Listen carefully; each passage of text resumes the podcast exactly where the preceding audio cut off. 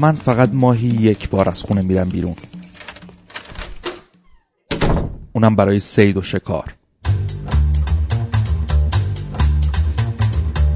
شکار ماجراهای آدمهای باحال دوروبر زندگیهاشون عادتهاشون شکار مکانهای جالب و شکار اشیای شگفتانگیزی که اتفاقا خیلی هم معمولی پیله. دارید به پادکست پیله گوش می‌دید.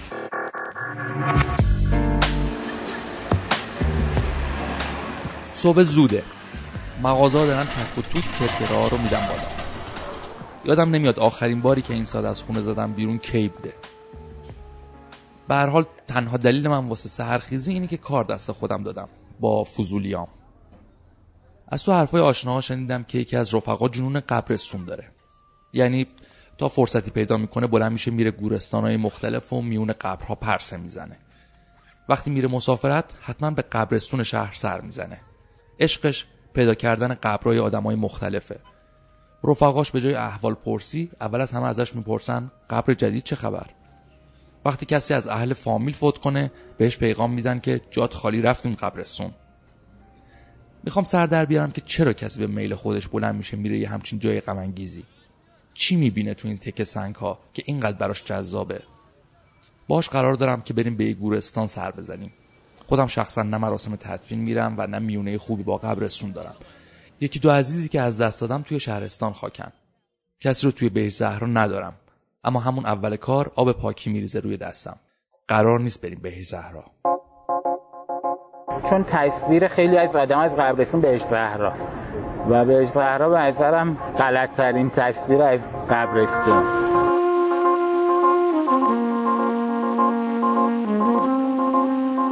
من شاید تا 20 سالم بود بهش زهرا نرفته بودم. ولی ما فامیلای اصفهانی داشتیم. مثلا قبرستون من تصویرم ازش چیز بود. امام زای محمد اصفهان بود. مفهوم قبرستون شاید تا 15 سالگی برام اونجا بود. و جایی بود خیلی جای ناراحتی نبود. من همین الان میرم بهش زهرا ناراحتم. خب جای دیگه میرم خوشحالم. یعنی با مرگ و قبر و اینا به نظرم خیلی با زندگی قاطی تره مثلا تو قدیم ترا که می‌بینی همه قبرستان تو شهره. تو برخورد اول با امیر حسین آزاد حتی تصورش هم نمی کردم که شغلش معلمی باشه. تو تهران معلم دبیرستان بوده ولی ترجیح داده که بره شهرستان و معلم دبستان بشه. چون معتقده که آموزش واقعی بچه ها تو سن دبستان اتفاق میفته و بقیهش دیگه جدی نیست. همون اول کار می‌فهمی که آدم عجیبیه.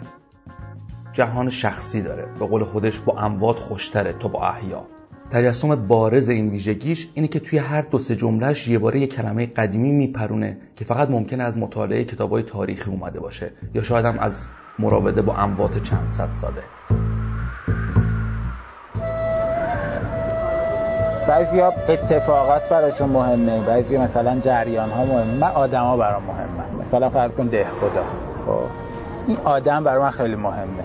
اگه قصه زندگیشو ندونی خب باید بگن که آقا مثلا این لغتنامه کارشه اون امثال کم کارشه نمی‌دونم. این شعرها رو گفته این سوره اسرافیل کارشه. و یه حساب کتاب می‌کنی میگه آقا این کم کم هزار سال عمر کرد. بعد میری می‌بینی آقا این زندگیش مثلا بدبخت بوده بچگی باباش مرده بعد یتیم بوده رفته روزنامه نگار شده تبعیدش کردن خارج اونجا از فقدش می‌خواست خودکشی کنه بعد می‌خواست بره اصلا تابعیت عثمانی بگیره. حالا یعنی اون آدمه وقتی میری تو زندگیش می‌بینی که یه آدم بوده. یه خلاصه اسطوره ای که واقعا یعنی تو از کاراش می‌بینی اسطوره ولی آدم بوده لنگ آب بوده نمی‌دونم. همه این ویژگی هایی که ما درگیری هایی که ما داریم اونم داشته. و بالاخره یه کاری کرده تو زندگیش. از این جهت یعنی اگه بخوام یه قصه براش بسازم یکی از جاهایی که می‌تونی به اون آدم نزدیک اینه. حالا می‌تونی کتابش رو بخونی می‌تونی نامه هاش رو بخونی. ولی یه جای فیزیکالی که می‌تونی بهش نزدیک اینه که بری قبرش پیدا کنی. با ماشین امیر حسین رفتیم قبرستان ابن بابوی در شهر ری وقتی رسیدیم اونجا انگار اومده باشه پارک تفریحی سرحال و پر انرژی شد. جوری بین قبر راه می‌رفت و اسم و رسم خفتگان رو اعلام می‌کرد که انگار داره توی محلشون راه میره و رفیقاش رو به معرفی می‌کنه. خواهر فریدون آدمیت بانو عزرا آدمیت فرزند عباس خالی خان. اینجا هم آقای تختیه.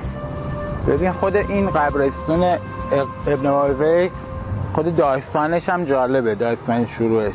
این تقریبا اوایل دوره ناصرالدین شاه یک فعلی میاد توی منطقه و سنگ قبری پیدا می‌کنن و ظاهرا حالا اینجوری که گفتن یه جنازه سالمی هم پیدا می‌کنن.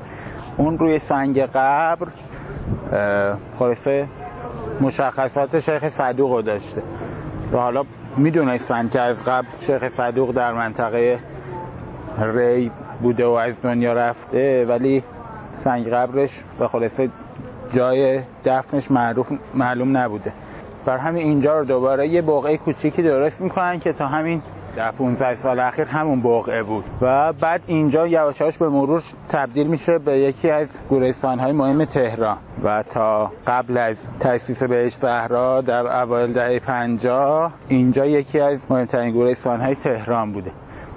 برای همین تعداد آدمایی که در این دوره یعنی از تقریبا اواسط دوره ناصری مشروطه تا اوایل انقلاب یعنی کل این دوره حدودا 70 80 ساله آدمای خیلی مختلف اینجا دفنن. از جنس نخست وزیرها و چهرهای سیاسی مثل فروغی و نمی‌دونم حکیم الملک و تا چهره های دیگه. خود مصدق مثلا وصیت کرده بوده که اینجا دفن چون شهدای فیه تیر همینجا در واقع وصیت کرده بوده که کنار اینا دفنش کنن. حالا شاه نمی‌ذاره بعدا خود شاه هم وصیت کرده بوده اینجا دفن این به اون در. داییش هم توی همین گورستان خاکه ولی حس می‌کردی انگار بیشتر از همه برای زیارت ده خدا آمده. یکی از حالا اون در واقع بارهای اولی که من اومدم به نیت ده خدا بود. به خاطر اینکه من از کودکی به ده خدا خیلی علاقه داشتم. قصهش هم اینه که من موقعی که تقریبا دوم دبستان بودم در حد دوم دبستانی خیلی کتاب خون بودم. مادرم که حالا دیده بود که من کتاب خونم به هم گفت که بیا یه چیزی بهت یاد بدم. و یه دوره لغتنامه رو داشت که خودش می‌گفت که من با اولین حقوقی که در زندگیم گرفتم اینو خریدم.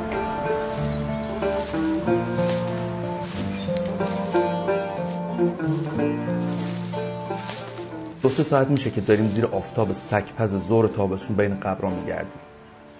من دیگه کلافه شدم. دنبال یه بهانه میگردم که به امیر حسین بگم گورستان گردی بسم و می‌خوام برگردم به آسایش اتاقم.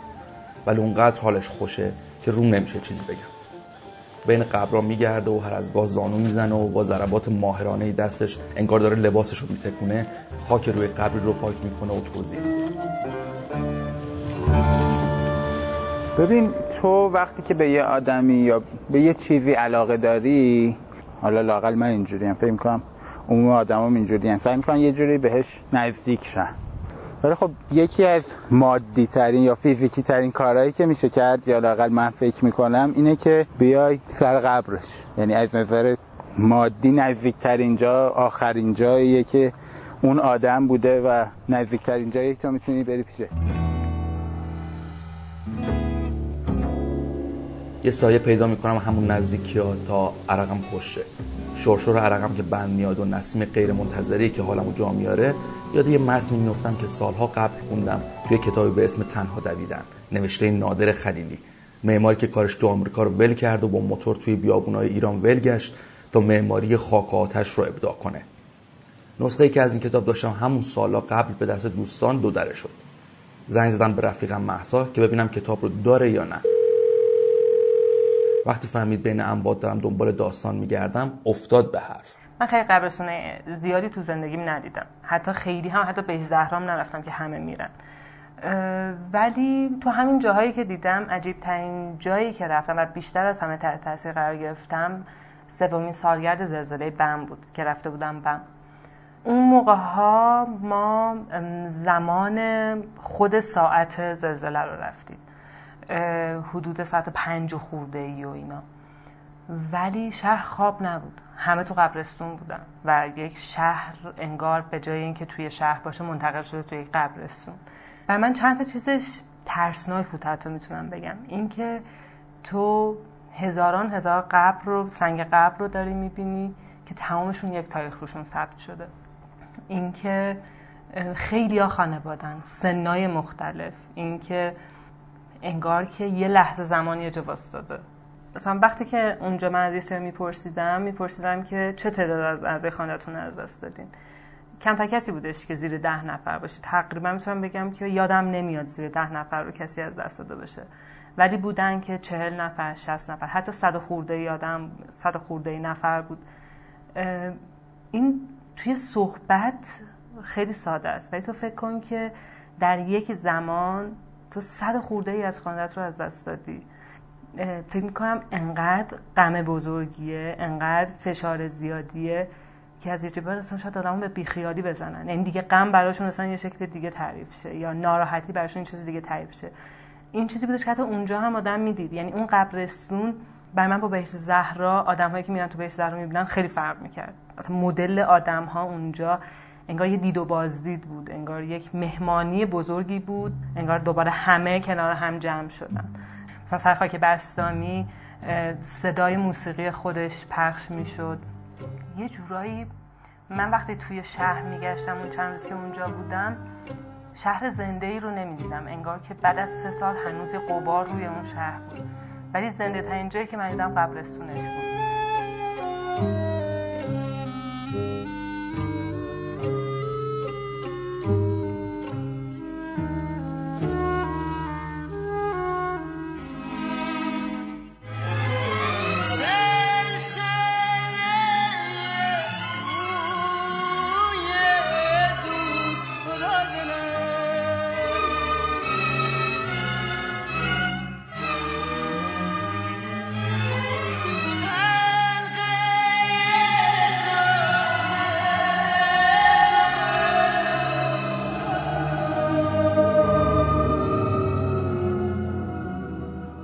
نشستم روی قبر ساده و بینشون و در حالی که داره به تدریج غروب میشه و امیر حسین هنوز بین گورا پرسه می‌زنه من که دیگه رسما بی حوصله و کلافه شدم ترجیح میدم سری به اینترنت بزنم.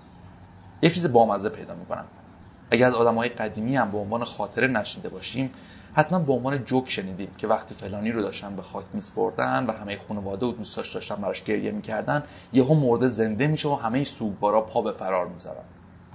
این قضیه خیلی متداول بوده. چون خیلی اوقات به اشتباه تشخیص مرگ داده می شده و پیش می اومده که فردی که مرده تصور می شده به هوش می اومده توی قرن 19 هم یکی از ابداعات ثبت شده کسب و کار تدفین در انگلستان این بوده که نخی رو به دور انگشت مرده میپیچیدن و این نخ به زنگوله در بالای سر قبر وصل می شده تا اگه مرده یک بار زنده شد زنگوله رو تکون بده که بیارنش بیرون. زیاد شنیدم که میگن بعد از غروب توی گورستان نمونید. ولی امیر حسین عین خیالش نیست. منم روم نمیشه بهش بگم که داره خوف فرم میداره. خب اینم از متن تنها دویدن نوشته نادر خلیلی. مقداری خرما و شکلات می‌خرم تا بر سر مزار مادرم خیرات بدهم. گورکن معمولا این کار را برای من می‌کند و انعام می‌گیرد.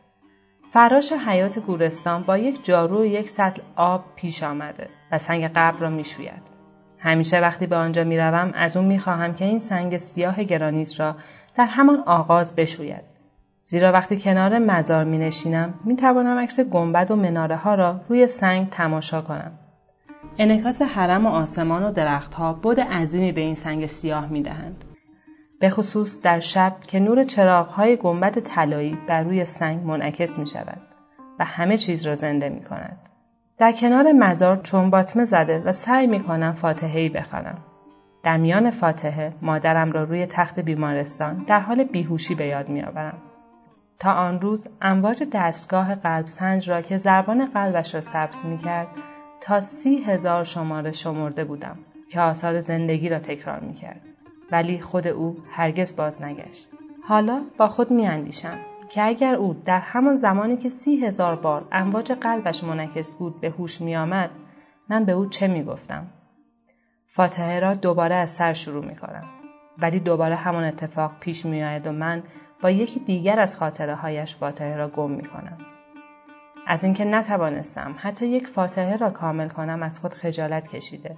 بلند می شوم. می ایستم. تمرکز می کنم و میکوشم که این بار همهاش را با دقت بخوانم به اطراف نگاه می‌کنم و گورکن را می‌بینم که هنوز خرماها و شکلاتها را به آبران می‌دهد کودکان در حال بازی کردن هستند و چند خانواده آنجا به پیکنیک آمدند گورستان و مرده همیشه جزی از فرهنگ این سرزمین بوده است فرهنگی که با آن بزرگ شده ایم. بهترین محل برای پیکنیک و تفریح و تنها پارکی که برای ما موجود بود همین گورستان ها بودند. در زمان کودکی همیشه به خانواده در روزهای تعطیل به گورستان می رفتیم و در میان مردگان بازی می کردیم. در یک گوشه گروهی از مردم بر سر مزاری گریه می کردند.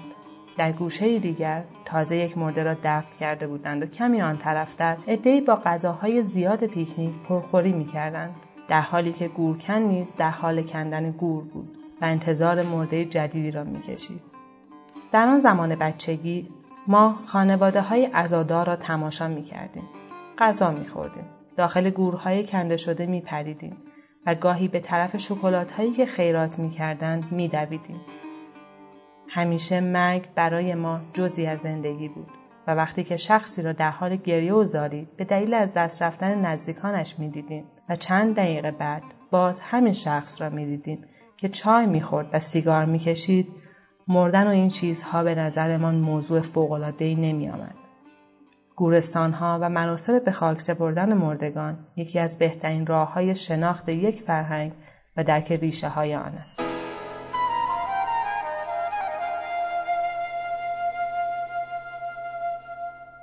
شاید واسه همینه که سه نفر از بزرگترین ایران شناسان ایرج افشار، احمد اقتداری و منوچهر ستوده لقب ستوفنگدار گورنگار گرفته بودن جلال آل احمد این لقب رو بهشون داده بود.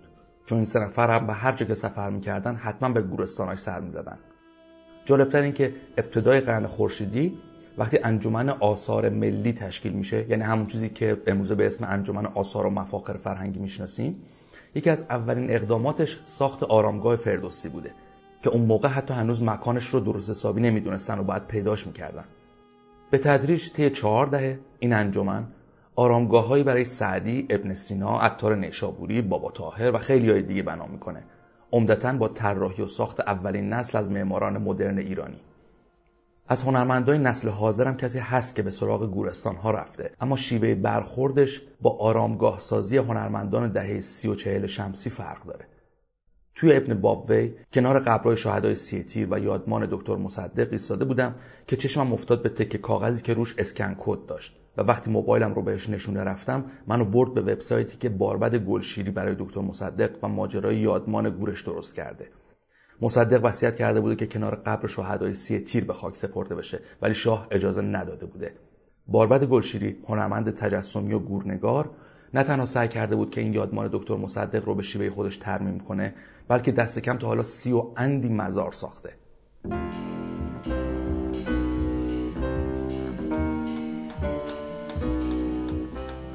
من اسم کل کارهایی که می‌کنم و برای همین هر جا که نشون بدم چه, چه در گورستان باشه و چه در موزه باشه اسم همه رو گذاشتم سیرت الموت. یعنی در هنر به اصطلاح حرفه‌ای باب یه وقتی که می‌خوان ازت کار کاری نشون بدن ازت CV می‌خوان.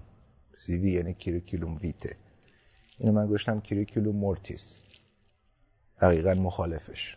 سیرة الموت منتها سیره هم حالا طریق زندگانی کسیه هم طریقه است هم راه و هم عادت. همه اینا رو در بر می‌گیره یعنی به جای اینکه بگین من چه کردم چه جوایزی گرفتم چه پله های ترقی رو طی کردم من سعی می‌کنم که تاریخم رو هم تاریخ فردیم و هم تاریخ اجتماعیم رو از طریق گورستان بخونم و درش دخالت کنم. یعنی اضافه کنم بهش جایی که ویرانه مرمتش کنم و تا جایی که رسید به اینکه همه به یک معنا همه زندگی می شد واقعا شد. این شکلی هم نیست که عشق به مرگی داشته باشم یا مثلا اعتیاد به گورستان داشته باشم. گورستان محل مطالعه است. گورستان تنها جایی در جهان در کنار موزه به معنای سنتی کلمه که از منه مختلف در یک مکان ثابت کنار هم جمع میشن در یک مکان مطلقا ثابت. و حتی سبک های مختلف حتی ایده های متضاد. این مثلا بهشت زهرا که مثال خیلی دم دستی مونه ولی مثال پیچیده و خیلی عظیمی هم هست. از شهدای جنگ ایران و عراق تا پری بلنده تا آخرین زن رضا همه اینا کنار هم در یک فضای جمع میشن و کافی است که در اینجا قدم بزنیم و این تاریخ رو مرور کنیم. از اون ور گورستانهایی داریم در فرنگ که حتی وابسته به بستر جغرافیاییشون هم نیستن. توشون قدم می‌زنیم تاریخ معماری می‌بینیم. در امریکاست مثلا. از کلاسیک تا نوکلاسیک تا گوتیک و آسان که اینا هیچ کدوم ربطی به تاریخ امریکا نداره تا معبد چینی. تا معبد ژاپنی تا هزار چیز دیگر رو در یک جا می‌بینیم این رو گورستان موزه و بایگانی این ستا به ما میدن. هر سه هم با سیاست حذف درگیرن. با سیاست حذف و اضافه. اونجایش که برمیگرده به ایرون خودمون تاریخ رو اگر تاریخ معاصرمون رو تاریخ صد اندی سالمون رو در واقع از مشروطه به این ور اگر از طریق گورستان ها بخونیم به تاریخ حقیقی تری می‌رسیم. از کی کی رو کجا خاک کردن چه کسانی رو به کجا راه ندادند چه کسانی رو از چه خاکی راندند دور کجا نرده کشیدند. مثلا یکی از مشکلات من و مشکلات زیبای کار این بوده که من اسم بسازم برای اینها و پیدا کنم. مثلا ما در فارسی میگیم سنگ قبر. ولی اگه نخوام از سنگ باشه چی بگم؟ چوب قبر موم قبر دوده قبر اینا چیزایی که موادی که من باشون ساختم. یه هنرمند بسیار بسیار درخشانی داریم کسی به اسم شهر فیزجو دوره انقلاب دانشجو بود. بعد رفت. با جالبه که اونقدر حالا سیاسی نبود ولی مثل کاوه گلستان کاراشو در, در تهران روی نرده های سبز تیره دانشگاه تهران خودمون میچسبوند اون موقع ها و خب این در پاریس بود. اونجا اندکی شناخته شد. در 90 میانه در 90 90 میلادی مرد و قبر نداشت. یعنی سنگ ها همین دیگه. میگم کلمات یاری نمی‌کنن باید براشون ساخت. حالا من میگم نشان مزار. و موزه هنرهای مدرن پاریس از من خواست که برای این این در واقع نمایشگاهی با هم داشتیم راجع به هنر ایرانی. مفصل خیلی از هنرمندای ایران بودن. به اسم تاریخ ناوی راسته که من گفتم که من اصلا بیرون موزه کار کنم و من در گورستان کار کردم و یک کار یک تونی تمام با موادی که خود شهره فیزجو کار می‌کرد. موم دوده است الیاف نارگیله که شهره فیزجو رنگ می‌کرده به جای مو تو کارش استفاده می‌کرده که من اصل اونا رو پیدا کردم. از آخرین کارش که خودش نرسید به افتتاحیش و مرد در 41 سالگی اگه دقیق یادم باشه. و پسماند پوست گردو تمام چیزایی بود که در این کار استفاده شد. و به الان چند, چند سال گذشته و داره حیاتش رو ادامه میده. این حیاتی که از پیش من نقشه کشیده بودم براش تا این نقشه نقشه ریاضیوار نبود که پیش اندیشیده باشه هر مرحلهش ولی می‌دونستیم که این قرار زندگیشو بکنه به, چه معنا زندگیشو بکنه؟ به اون معنی که قده سرطانی زندگیشو بکنه یعنی شهره فیزجویی که از بیماری خونی مرده کسی که از سرطان میمیره اینها تمام اون بیماری بیماری اگر اون قده بگیم بیماری است خود اون قده حیات داره. برای خودش حیاتی داره. منتها حیاتش باعث میشه که حیات دیگری گرفته شه. ولی اون دیگری بخشی از اونم هست. این پیچیدگی رو من سعی کردم با این نشون بدم. و خب این در این گورستان تنها چیزی است که داره اولا با اطرافش آسیب می‌زنه. بارون که میاد تمام این پسماند پوست گردو آب قهوه‌ای ازش راه میفته یک حوزی دورش درست شده که توی اینا جمع میشه و توش الان حلزون و حلزون های مختلف و اینا آب قهوه‌ای رو این ور اونور منتقل می‌کنن؟ توش گیاه در اومده. اتفاقات عجیبی میفته خب من اسم این رو چی بگذارم؟ دایره بزنم و برگردم به بحث قبل بگم موم قبل. برای هر کدومش خب باید اسم بگذارم. در خیلی جای فرانسه چند جور میشه گور خرید؟ بهش میگن واگذاری. کنسیسیون سپارش هم هست. حالا من در فارسی سپارش گفت گذاشتم که هم سپردن باشه هم سپاردن باشه. می‌دونی؟ با یه پ اینو نشون میدم. CP اینو نشون میدم. من اسم اینو گذاشته بودم سپارش موقت. یعنی به جای concession perpétuelle concession éphémère. éphémère هم گذراست هم یه پروانه ایه که خیلی کم عمر می‌کنه. اگه اشتباه نکنم تابستانم هست. یک روز عمر می‌کنه. در همه اینا. و خب این مثلا این یک کوتاه بودن عمرش اینا رو خب خیامی می‌تونی بخونی. خیلی ساده میشه خیامیش خون. ولی خب به جای اینکه راجع به زندگی خیامی باشیم راجع به مرگ هم باشیم. راجع به اینکه استخوان ها هم میپوسند و میریزند و میخشکند و فلان هم خیامی باشیم. این بود. برای همین خود این نشان مزار که به طریق اولا هم پارادوکساله متناقض نماز اینه که خودش هم توهیه. در صورت که سارکوفاژ باید توش جنازه باشه دیگه. متا این مومی است به همون شکل صندوقچه ای و توش خالیه ولی خودش داره آب میشه. خودش با اولین آفتاب کاملا نرم شد. با اولین بارون ترک خورد. با اولین آفتاب بعدی ترک ها پر شد و به الان چند, چند سال گذشته و داره حیاتش رو ادامه میده.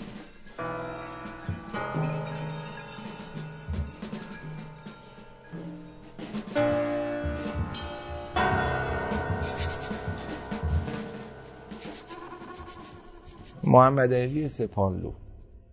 به درخواست نزدیکترین آدم سپانلو و همخونهش دوست پنجاهندی سالش مهدی اخوت و با همراهی او در تمام مراحلش از طرح تا اجرا همه چیز. من ساختم. اسمش رو بذاریم آسفالت مزار سپانلو رو ساختم. اصرار دارین شاعر تهران باشه از آسفالت.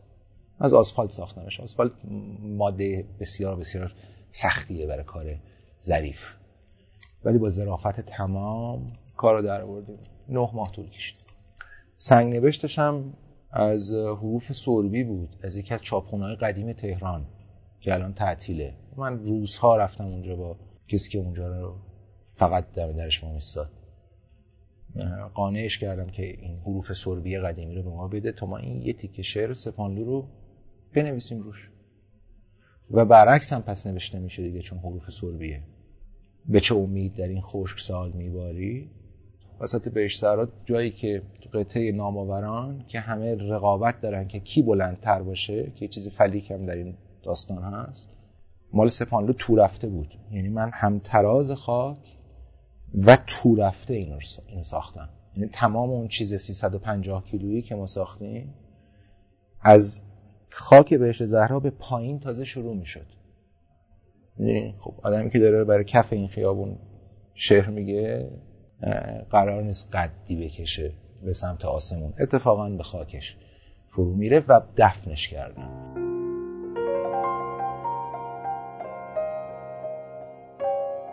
کار عجیبی نیست. یعنی این که من سنگ قبر خودم رو ساختم مطلقا کار عجیبی نیست. راجع به یکی از زیباترین قبرستونهای زیبای این مملکت که گورستان سفید چاه در نزدیکی به شهر می‌گفتن اهالی که من باشون حرف زدم که اینها میان در زمان حیاتشون مردم از این سنگ های نرم کوهستان بر میدارن و در زمان حیات روی اینها نقشمایشون رو می‌کشند و بعد که مردن اینا رو می‌ذارن سر قبرشون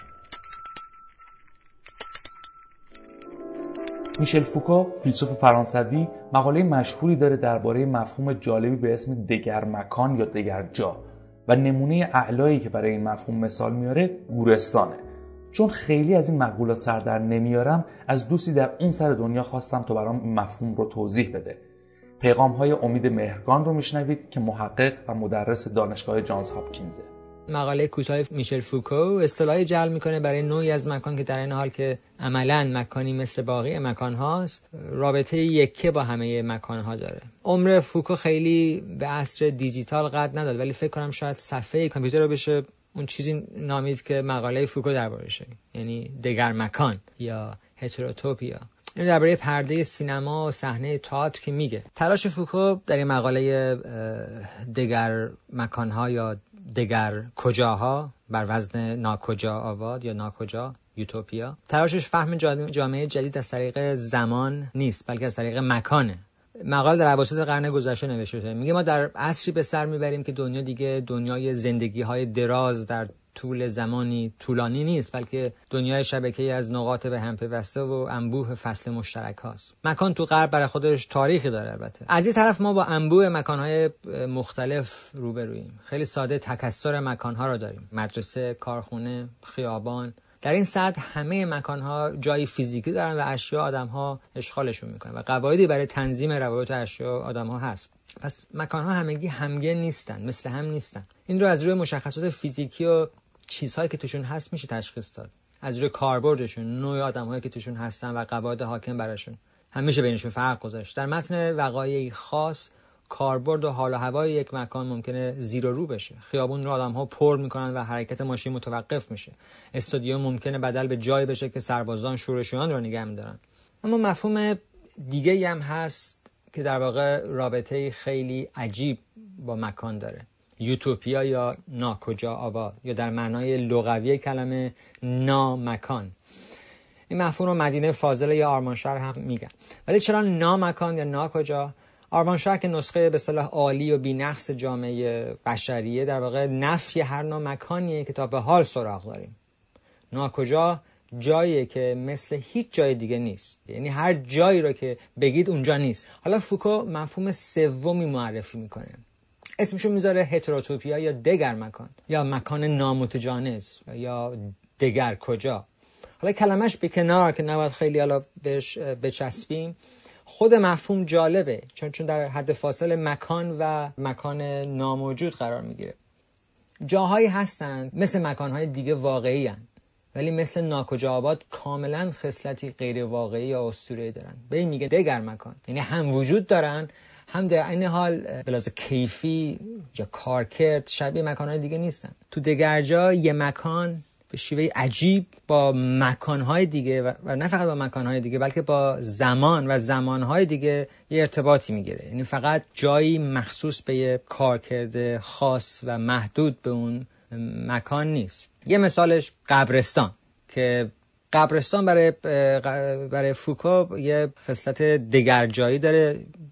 به این معنا که با زمان ارتباط داره چون ما, ما به قبرستان میریم برای به یاد آوردن مردگانمون و زندگیشون رو به یاد میاریم. و به این معنا اونجا فقط جای دفن استخون و مو و بازمانده فیزیکی نیست. یه مثال دیگه از دیگر مکان برای اینکه نشون بدیم چطور یه مکان از خودش فراتر میره. میشه اینجوری گفت سالن تئاتر یا پرده سینماست که به قول فوکو یه مکان واحد چندین مکان حتی ناسازگار رو با هم تو خودش جا میده. یه پرده سفید داریم که درش تصاویر هزاران درام و تراژدی و مزحکه و انواع چشماندازها و کنش ها رو می‌بینیم.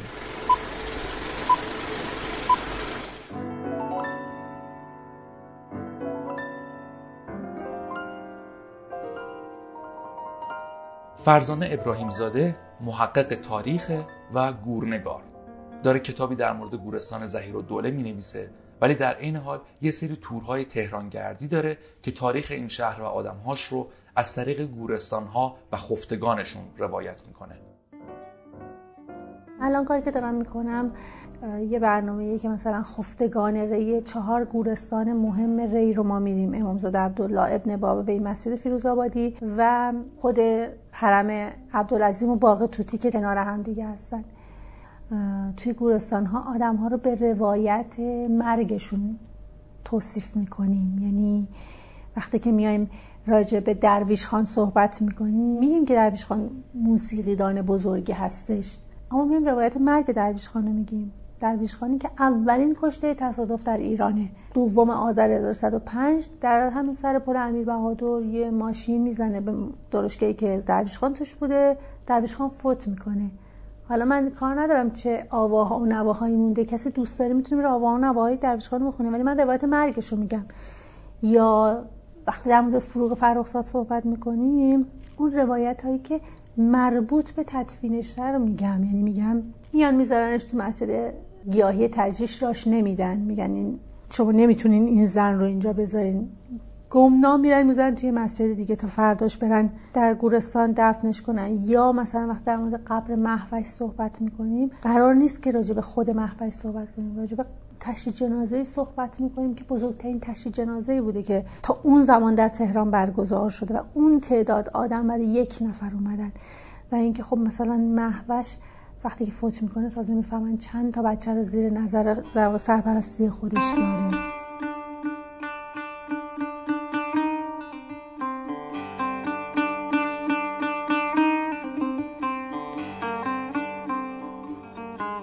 یه قصه توی بهش زهرا هست. وقتی کودکانه. بچه‌ای که هنوز به ده سالگی نرسن. خیلی تلخه. وقتی نگاه می‌کنی می‌بینی که قبر بچه های کوچیک اونجا. حتی نوزاد. بالا بزرگتر پدر مادرهایی که اومدن سنگ قبرهای متفاوت گذاشتن.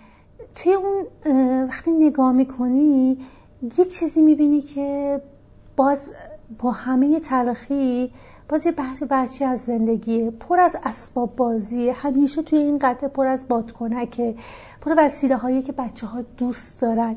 درست می‌بینی اون تصویر بچه هایی که فوت کردن به هر دلیلی. خب ناراحت کننده هست. اما باز دیدن این که همه یادشونه از یاد نرفتن یا مثلا تو ابن بابا یه قبریه من این قبر خیلی دوست دارم کنار قبر آقای جلوز که دقیقا روبروی قبر خود شیخ صدوقه.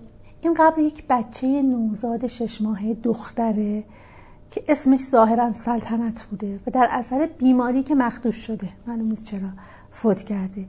روی سنگ قبر تصویر یک نوزاده که دست مادرش زیر سرشه. این تصویر حجاری شده ها یعنی یک نوزاد برجسته است و داستان روش نوشته شده. خب خیلی تلخ سر قبر بچه می‌خوای بری ولی یه بچه که صد سال پیش فوت کرده و خانوادش انقدر دوستش داشتن که تو شش ماهگی یه همچی سنگ قبری درست کردن این تو رو نشون میده که ممکنه یه دوره چه اهمیتی داشته باشه. یادم نمیره چند سال پیش برای یه کاری رفته بودم من باوی قبر نسیم شمال من پیدا کردم و خب یک سنگ شکسته کاملا چند تیکه شده بود. اینو اومدم نوشتم برای یکی از مجله ها و کمتر از یک هفته دیدم چندین گروه اومدن و گفتن ما می‌خوایم سنگ قبر نسیم شما رو درست کنیم. چون اونجا به من گفتن متولی وجود نداره که اینو درست کنه. شما الان اگه میرین اونجا می‌بینین یه سنگ شبیه همون سنگ قبلی اونجا هست ولی مرتب و سالم و این حرفا. توی امامزاده عبدالله یه حیاتیه که توی اون حیات رو بهش میگن حیات تیفوسیا. سوال کردم. گفتن که سال 1120 بعد اینکه متفقین ایران رو می‌گیرن و لهستانیا میان با یک عالم بیماری تیفوس در تهران شروع پیدا می‌کنه. تعداد مردگان در روز زیاد بوده جوری که اینا نمی‌تونستن دفن کنن یعنی مراسم کفن و دفن پیدا کنن. و خب اینا مثلا یک روز سی نفر کشته میشن بر اثر این بیماری فوت می‌کنن. و اینا میان یک قبر دست جمعی می‌کنن و همه این مردگان رو در اون قبر در اون قبر دفن می‌کنن. خب الان یکی از گفتم امامزاده عبدالله یکی از حیاتهاش به نام حیات تیفوسیا هستش. ما می‌دونیم که ایرانی ها اساسا به اصالت روح معتقدن نه به اصالت جسم. برخلاف مصری ها که مومیایی می‌کنن که جسم رو نگه دارن ایرانی ها روح رو نگه میدارن. برای همین گورستان ها در ایران بسیار مهمه چون اونا دارن در واقع ارواح گذشتگانشون رو نگه میدارن. و خب یه چیز دیگه که وجود داره در ایران اینه که تمام اعیاد رسمی ما اعیادیه که یک جوری مرتبط با مردگان. دیگه ما از نوروز بزرگتر که نداریم که نوروز یا فروردین زمانیه که ارواح درگذشتگان برمیگردن به زمین. تمام آینها در استقبال ارواح درگذشتگانه.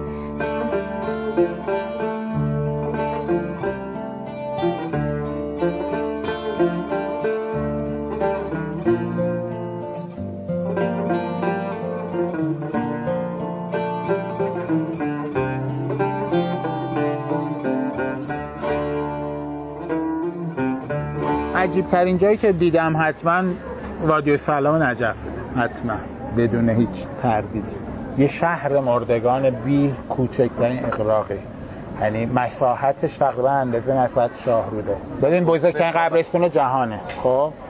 مدل که توش دفن می‌کنن معمولا زیرش دخمه داره. تو میری پایین یه یه ذره ترسناک هم هست. آدم وقتی خودش رو فکر می‌کنه مثل سردخونه چجوری تخت رو می‌کشه بیرون؟ همینجوریه. جنازه میدن تو اینجا گل می‌گیرن. خیلی ترسناکه و خیلی بزرگه و جز اون تیکه که از پایین حرم امیرالمومنین میای بقیهش خیلی راه نداره. و من رفتم وارد شدم. بعد خب هی مرتفع دیگه. تو باید بری رو قبر رو قبر که میدی این دو متر دو متر ارتفاع داری. و از این میپیدم رو اون میپیدم. بعد یه ده دقیقه یه رو 20 دقیقه رفتم. بعدم هیچ جهتی دیگه ندارم و هیچ چیزی غیر قبر دیگه نمی‌بینم. مثلا این تقریبا یه 40 دقیقه من اونجا گم شده بودم. و شاید عجیب ترین تجربهم در یه قبرستان اونجا بود. چون واقعا یه آن احساس کردم که دیگه انگار که چه می‌دونم اگه بخوام یه قصه پرداز براش بکنم انگار که مرده ها دورم کردن. چون هیچ نشانی از حیات وجود نداشت و هیچ راهی هم به بیرون وجود نداشت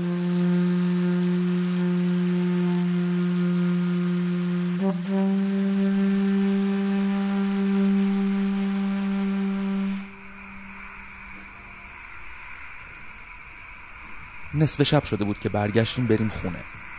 اون نزدیکی چراغی نبود و وقتی هم نور موبایلامون رو روشن کردیم کماکان سخت بود راه رفتن بین پستی بلندی های قبرها بعد از یکی دو بار اشتباه بالاخره راه خروجی رو پیدا کردیم و قدم به قدم رفتیم طرفش.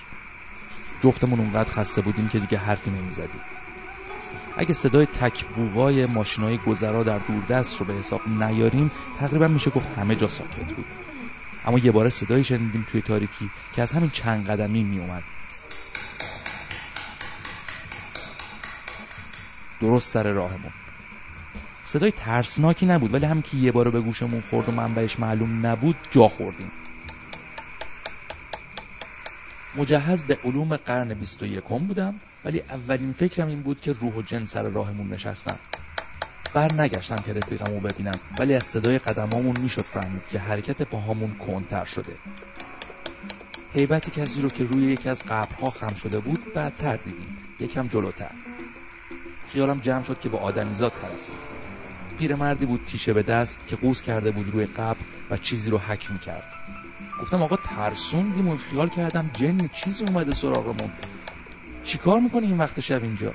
گفت نه آقا جن نیستم. سرکش اسممو درست نذاشتن دارم اسممو درست می‌کنم.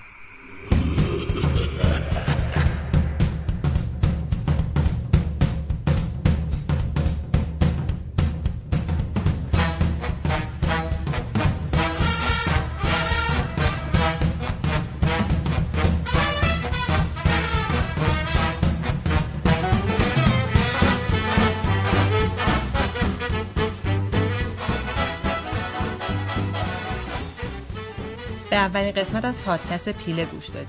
این پادکست به سفارش رادیو گوشه واحد صوتی نشر چشمه تولید شده. در قسمت بعدی پیله می‌کنم که احسان از پیلش بیاد بیرون و بریم به جهان بازی سرک بکشیم. تدوین و صداگذاری پادکست کار یاشار امینیه. من محسا حکمت هستم. منم احسان نوروزی